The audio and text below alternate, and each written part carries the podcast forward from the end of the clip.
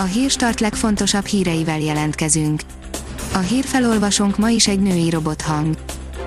Ma július 11-e, Nóra és Lili névnapja van. A kiderül írja, nagyot változik vasárnapra időjárásunk. A szombaton érkező hideg frontal 10 fokkal hűvösebb levegő érkezik a Kárpát-medencébe, vasárnapra országszerte megszűnik a hőség és több napon keresztül nem kell a visszatérésére számítanunk. Az M4 írja, jól hoz a konyhára a Fradi stadionja, 75%-kal nőtt a nyereség. Egyre jobban megy a szekér a Fradi otthonául szolgáló Grupama arénának, működésének legjobb évét zárta 2019-ben az üzemeltetésért felelős cég. A 24.20 szerint van egy közös pontja a járvány új gócpontjainak. A fertőzés nem tesz különbséget a gazdagok és a szegények között, ugyanakkor egyre több jel utal arra, hogy egy ideje a leghátrányosabb helyzetben lévők kiemelt veszélynek vannak kitéve. A kormány még mindig imádja pénzzel tömni a német autóipari cégeket, írja az Index. A 2020-ban kiosztott állami ingyen milliárdok fele a német cégekhez ment, már munkahelyeket sem kell felmutatni a támogatáshoz. Privát bankár oldalon olvasható, hogy az olasz maffia a koronavíruson is keresett. Az olasz bűnszervezetek beszivárogtak az egészségügybe és a járvány áldozatain is nyerészkedtek, eközben kiterjedt szervezet segíti az így megkeresett milliárdok tisztára mosását. Melyik a világ legrégebbi valutája, írja a növekedés.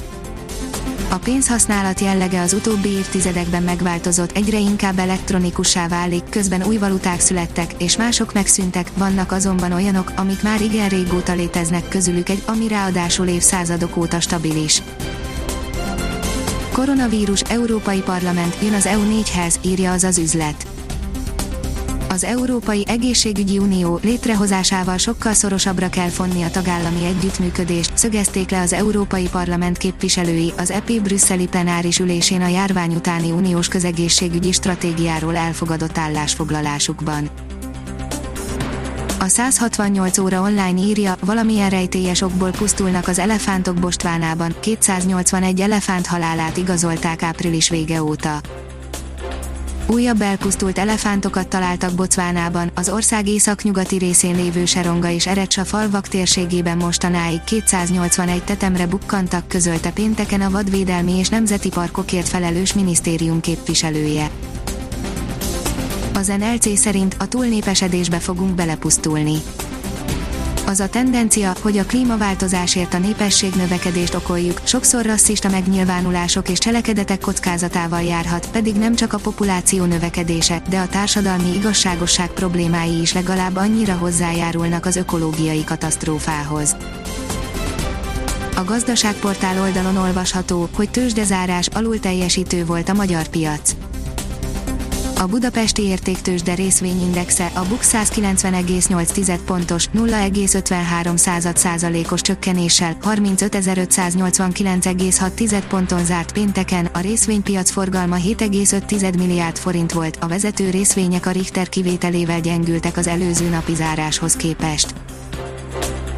A Promoszöns oldalon olvasható, hogy három ponttal közelebb a Real Madrid a bajnoki címhez magabiztosan győzte le a Real Madrid a kiesés ellen küzdő Alavest. Ha még több hírt szeretne hallani, kérjük, hogy látogassa meg a podcast.hírstart.hu oldalunkat, vagy keressen minket a Spotify csatornánkon. Az elhangzott hírek teljes terjedelemben elérhetőek weboldalunkon is. A hangfelolvasás nem jöhetett volna létre a Google Cloud és a Central Media csoport hírstart fejlesztései nélkül. A Hírstart kísérleti adását hallotta, a technológiánkat folyamatosan fejlesztjük. Ha tetszett a hírblokkunk, kérjük, hogy ossza meg ismerőseivel, vagy értékelje közösségi csatornáinkon. Visszajelzése fontos számunkra. Köszönjük, hogy minket hallgatott!